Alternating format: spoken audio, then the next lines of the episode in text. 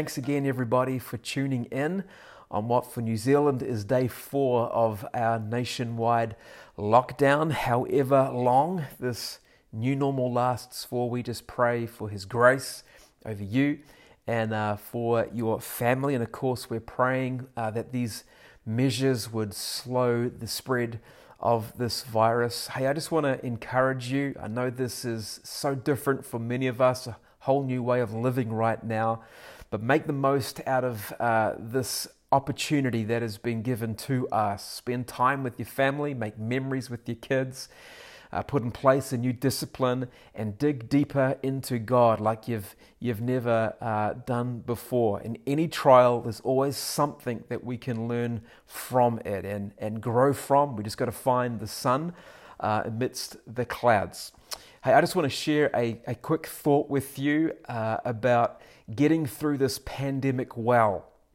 And uh, I think that we are all grateful for the measures that the government are making, drastic measures, unprecedented measures to look after our, our health.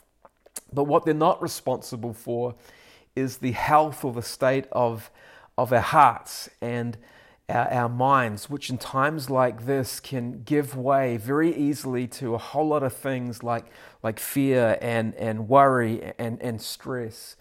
Jesus said to his disciples, Do not let your hearts be troubled. And getting our hearts through this pandemic unscathed is going to be a challenge, particularly the challenge of what we focus on and what we set our eyes upon. In Matthew 14, we read the very famous account of Peter walking on the water. Uh, the disciples are out on their boat one night. They're a considerable distance from the land and they're being buffeted by strong winds. At dawn, it says that Jesus went out to them uh, walking on the lake. The disciples see him, they're terrified until Jesus tells them who it is.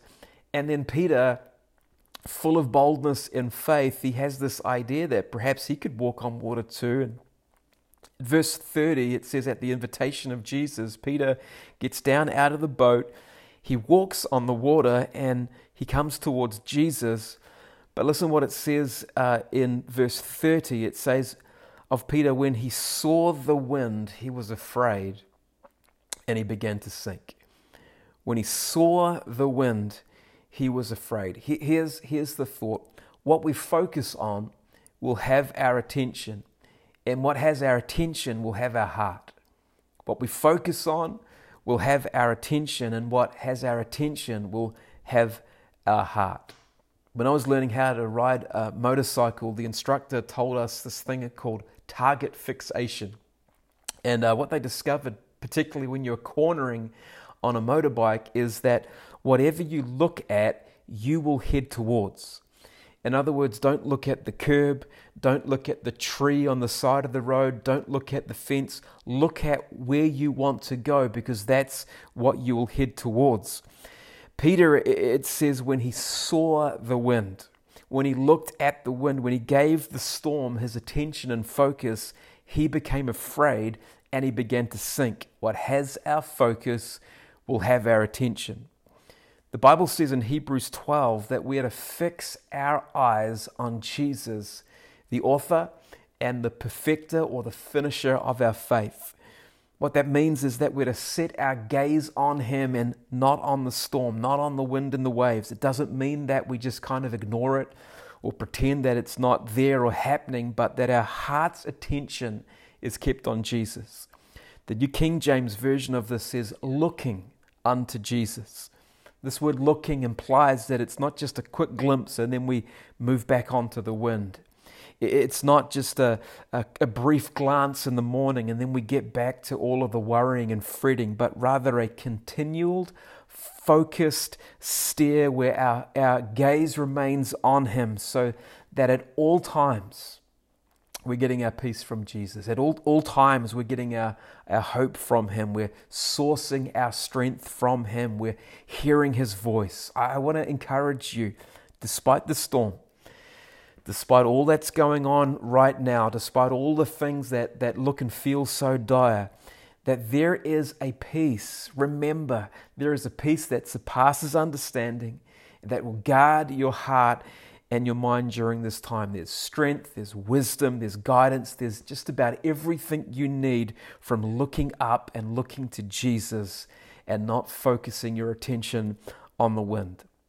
If you, you feel like your, your heart right now is, is feeling overwhelmed, if you feel like you're sinking, I encourage you to call out to God. Peter cried out, Lord, save me, when he began to sink. And it says that Jesus grabbed his hand. Listen, God is not far from you, that he cannot do the same. He cannot grab hold of your hand and pull you up. He can do that. So talk to him. Pray, pray to him. Reach out to someone. Reach out to uh, your care leader. Press the, the send us a message button on the side and get in, get in touch with us. I want to leave you with these words from Psalm 121, and uh, I want to pray. But wherever you are, whoever you're with right now, I'd love you to take some time just to uh, recalibrate this week your focus, recenter your attention on Jesus, because remember, He's got this. And if He's got you, then you've got this too. Psalm 121 I lift up my eyes to the hills. Where does my help come from? My help comes from the Lord, the maker of heaven and earth. He will not let your foot slip. He who watches over you will not slumber. Indeed, who watches over Israel will neither slumber nor sleep. The Lord watches over you. The Lord is your shade at your right hand. The sun will not harm you by day, nor the moon by night. The Lord will keep you from all harm. He will watch over your life. The Lord will watch over your coming and going, both now and forevermore.